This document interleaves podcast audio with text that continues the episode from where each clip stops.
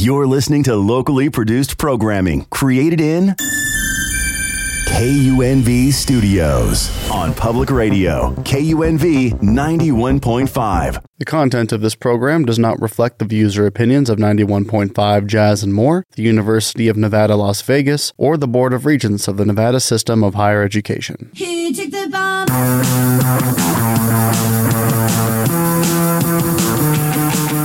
Hey, homies. You are listening to It's All Happening with me, your host, DJ Robin. This is a show where we speak with artists, bands, and students about genre defying music, being a music enthusiast, and the history of music and more.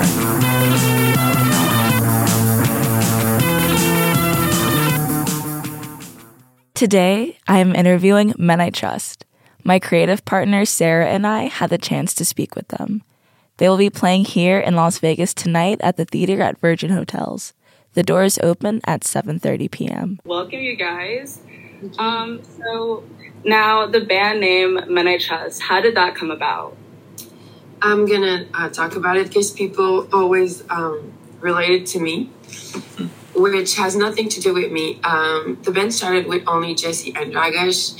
Uh, they were making um, music together, and there were no like um, main singers. They used to. Um, they were at the university, so it was really easy to you know have access to a lot of um, uh, singers and stuff like that. They just wanted to have a positive name, and trust was already taken. So they were like, okay, so trust is taken. Let's take men I trust, and it was really men like as the mankind. So it has nothing to do with me, my relationship with men. I trust these, but like, um, yeah, it's really not um, in the story. And people ask me a lot. It has nothing to do with it. And yeah, so men I trust sounded great. Actually, the first thing I told them when I met the band is like, I think what you do is incredible, but the band is the name band. I, I love the name of the band, so we kept it. And yeah. Yeah, I really like the name too. It really caught my eye when I first heard about you guys. Yeah, me me as well. Yeah, and I almost thought like it was before I had like looked into you guys more. I thought that it was just like an all male band, maybe, or like maybe all female oh, band. So That's cool. Yeah, it's it's interesting how you guys have like the you know different representations and yeah. Um, so also just how you guys have been mentioning your touring. Um, you just finished a show last night. Do you uh, can you guys talk a little bit about the impact of touring on your success as a band? Do you think that your band's extensive touring has helped get your name out there to more audiences? Yes. Yeah, yeah, Yeah. for sure. We've wait- we've waiting a long time before touring. Um, we wanted to be ready and to go meet people. So as soon as we started doing show, there were people for us, which was like incredible from the starts. And since then, we never stop. And each time, there's more and more people. So I would describe it this way. I would say yes, a big yes. Yeah, it's definitely a positive feedback loop, uh, like from the releases and their own life on the internet, and then to like actually meeting people and playing the songs. Um, they kind of both feed on each other and contribute a lot to our growth as a band. Yeah. There's people, it's been like their sixth or seventh time. Like, it's always like such a pleasure to to see them. And yeah, Yeah, that's awesome. Yeah, I've heard like a couple of my friends will mention like they're going to see you guys whenever you come through, and um, Nia was saying too like people people are always like talking about like oh I'm gonna go see them. So it's awesome to see like how much you guys are out there. Like with some of the artists, obviously they don't like get a chance to go out as much. So for you guys to be that present um, in so many different places around the world is it's awesome. Yeah. I mean, as long as there's gonna be people want to see us, we're gonna do it because that's what makes music real. So we're very lucky to have like uh, uh, such a good fan base that like comes comes to show and enjoy the music. Yeah. That's I sing. That's yeah, great. definitely. Um, so was there a collective decision to sing in English rather than French? it was always natural for us. Like we never like sat down and talked about it because like um, we're French Canadian, but we've been raised on um, uh, not American but English as a language, as a communicative language in music. So we see it more as a like an artistic choice, like if it was one more instrument instead of another instrument. So it was always natural um, for us to make music in English. Would you like to say more? That was pretty much it. Yeah, for me too, it's more like a style. It's not like just translating the same subject matter in two different languages. Uh, for me, it's just there's like a an English style and a French style, and um, you know that's the style we do. yeah, it might sound like a paradox, but for us, making music in French, it's so close to the way we communicate when we're at home that it's it sometimes can be even harder to feel that we're, we're comfortable in it. The music uh, in English, I feel, gives us like a kind of freedom, and yeah. Yeah, and it's also the reaches a broader audience, of course. But it's good that you know that we speak French. yeah. yeah. No, I, I listen to a few artists who are from um, Quebec, so um, yeah, I, I know you guys speak French out there. yeah, it's interesting to hear how like you guys use it to kind of step away from like your normal everyday lives and kind of like take on a persona. Because I know a lot of artists like make music like that. It's like it is their escape. So it's almost like you have the the two languages to jump between and like represent yourself a certain way in English, and then at the same time reach those English audiences. Yeah, well, I don't feel that we take a persona or that we're like um, faking your reality. is just like an additional way to um, to make music that gives us more freedom. I feel yeah. Yeah. That's awesome. Um, we're also interested to know how uh, you, Emma, got connected with Dragos and Jessy in the band, like how it all kind of came together. Um, it sounds like you said a little bit, like you came up to them and they had formed it, but can you talk about that a little more? Yeah, you want me to go ahead? Yeah, if you want, sure. Actually, one of my good friend, um, she posted a video of a night with friends. We were hanging around around a campfire and we were singing. And Dragos was already in the project with Jessy, and he heard my voice, and he's he was like, "Oh, I really want to try like to record a voice like yours. Not this one, actually. Mine in maybe three hours." And um, so yeah, we I just uh, I went to Montreal and we tried to record it and it started like that. So he saw me on Facebook by a friend of a friend. Gotcha. And so you guys all kind of just started like really feeling like you had a good group energy together too. Yeah, it, it took a while. Uh, at the beginning, you know, um, the lines were not clear. I was just always available, and we started doing shows together, and take, the things took on naturally because I was like, yeah, I'm done. I'm gonna stay here, and I'm, that's what I'm gonna do. And so we were all like super motivated together, and that's the way it happened.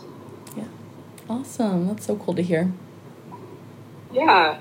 Um, so, what was the inspiration behind the song "Show Me How"? It's one of your guys' number one stream song on Spotify, and it's also very popular on TikTok. And I know a lot of fans are wondering how that writing process came about very quickly actually um, jessy just dropped the song. It's like this. The song came out of like the sky. Really like it's one of our fastest like recording track um, melodic wise and lyrics. And yeah show me how it's about love. So i guess maybe that's why people like it so much. It was um, a lot of songs take a lot of effort but this one was kind of like effortless. And yeah show me how it's about love and missing someone because wow. it's effortless usually. Yeah. so it was like a common effort, and it was yeah a very easy process for this one. Yeah, yeah, that was actually one of the first songs I heard from you guys back in 2018. Yeah, actually. and um, sometimes we do um, the lyrics first, sometimes we do the music, but then we heard the music, and then the lyrics just came naturally with the sound of the music. So it's even more fun this way. It was very like there. Yeah, and we actually filmed the music video in Vegas as well. Yeah. Mm-hmm. Oh, that's awesome. Yeah. So I know that's like Show Me How is one of the songs that probably a lot of your fan, well, every fan has to know, and a lot of people who maybe don't know you guys as well, but they know Show Me How. Um, so where do you guys think you guys fall genre wise? I don't know if any of you want to like each describe it or one of you take it, but like where do you think you would place yourselves? We don't we don't like to think about it this way because like every genre is so I don't know. There's no clear line. Like at the border, they always ask us like, what the name of your band, what what type of music, and we're like, uh, so yeah, I I don't even know how to how to answer that because like, what does indie mean anymore? What does right. you know? Um, yeah, what would you say? I I, I don't think I have an answer clearly because if I'm gonna say something, I'm gonna say ah no. We just dabble in so many styles. Uh, Yeah. I feel like our sound is more like a, a consequence of our workflow. Like the three of us, the way we work, it always ends up sounding like a Men I Trust song at the end um, because of you know every little things we put on, on the tracks. The three of us. But we dabble like in so many genres. You know, sometimes we borrow from uh, jazz, from classical, some from trip hop, from electronic music, from indie. Uh, from like disco, from dance. It can be like so yeah, so many things. So uh, for me, it's also hard to tell. But I think we definitely have our sound. But uh, it's you know, I think it's more a consequence of the way we work uh, more than you know something we strive for or uh, kind of premeditate. But it's interesting. I um to like um to appeal to uh, a genre or to try to like fit in a category. But actively, I think we, we're trying not to think about it too much while creating music, and um, yeah, because it's gonna end up sounding like us. So I think it's the, the the kind of thing someone can tell us from the outside, and we're gonna say, "Oh, okay, that's what we are." Gotcha. Yeah, that's interesting how that happens too, because it shows like you guys really are centered on the music, and it, it's not as much about trying to fit one, you know, stereotype or another. So it's it's cool as a listener okay. too. Yeah. Um, another thing too, we just wanted to mention is just seeing your guys' work come up on TikTok, seeing um, people make TikToks with uh, your songs as the background. Uh, do you guys think about like, does that uh, come to mind when you're thinking about like your fans sharing your music or like how you gonna have gotten bigger and become more successful? Do you think TikTok plays a role in that? We go on TikTok like once every six months. So like we like it's cool. Like I've been um, last week and I was like, oh my god, it's so cute. There's so many videos, but um, uh, we're not active on TikTok. But also, Okay. I feel pleased that our music is shining out there. But uh, it's a surprise for us, and uh, yeah, we're still pretty much outside of that. Gotcha. Yeah, well, I'll tell you, people people do love you guys on there. So definitely, it's cool to see like how many, uh, you know, even it's just random like subject matter TikToks. But yeah, people love using your music in the background. Yeah, thank you. So I was watching an interview um, that had you guys in it, and I heard that you listened to Lana Del Rey. Emma, is that still true? I I how do you say that? I went through the last album kind of um, not in a very attentive mindset. Like I put in like when I was like uh, driving and like thinking about a lot of other things. So I need to go um, um, re-listen to it. But I think for me, I I'm kind of stuck in my old Lana Del Rey era.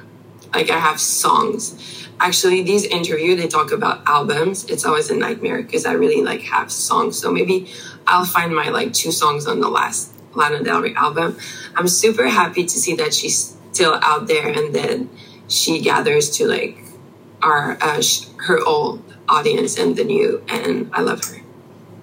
And for this- Yeah. She's great.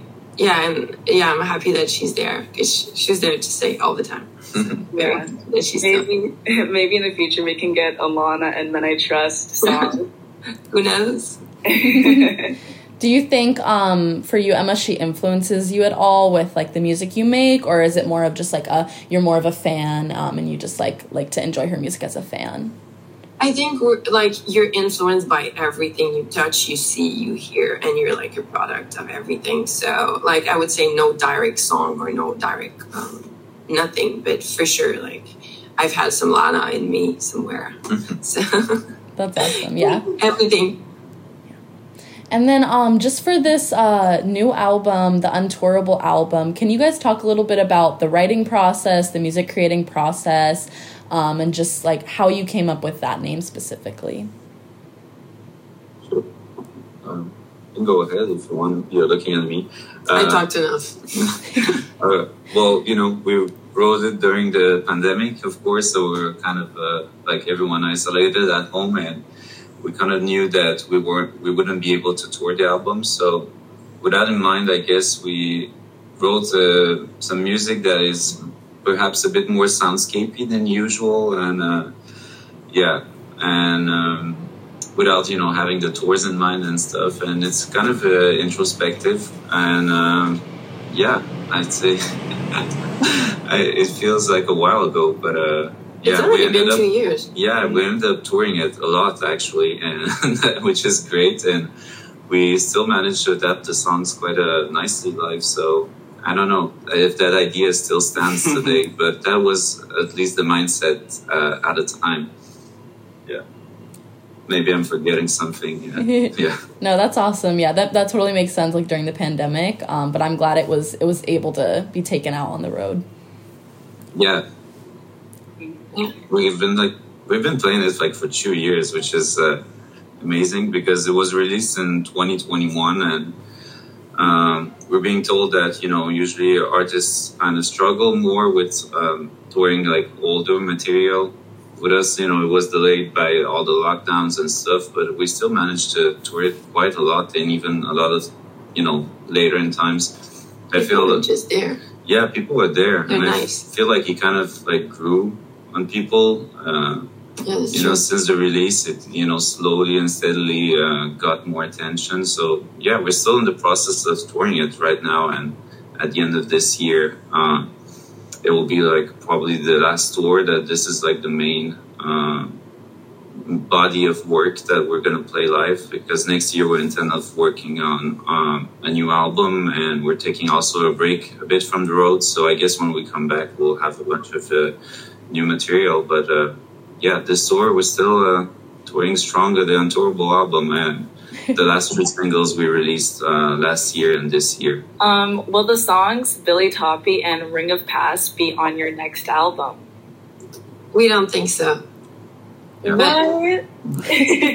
I, actually, it's a good question because we released a lot. We released a lot of singles because we like to release music um, the more that we can, and for us, it's a way to stay re- relevant for us, not to wait too much to release the song. So we have songs that are like in the middle of nowhere, and so we just have to discuss if we put them on the physical thing or not. So mm-hmm. that's a good question.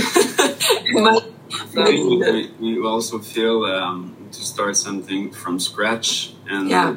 uh, what is nice about the ball is it, it is really homogeneous. Yeah, it's cohesive. It's a project, yeah. yeah. So I don't feel like putting the old song on the new album would really fit. I think mm-hmm. I would just go with something yeah. new.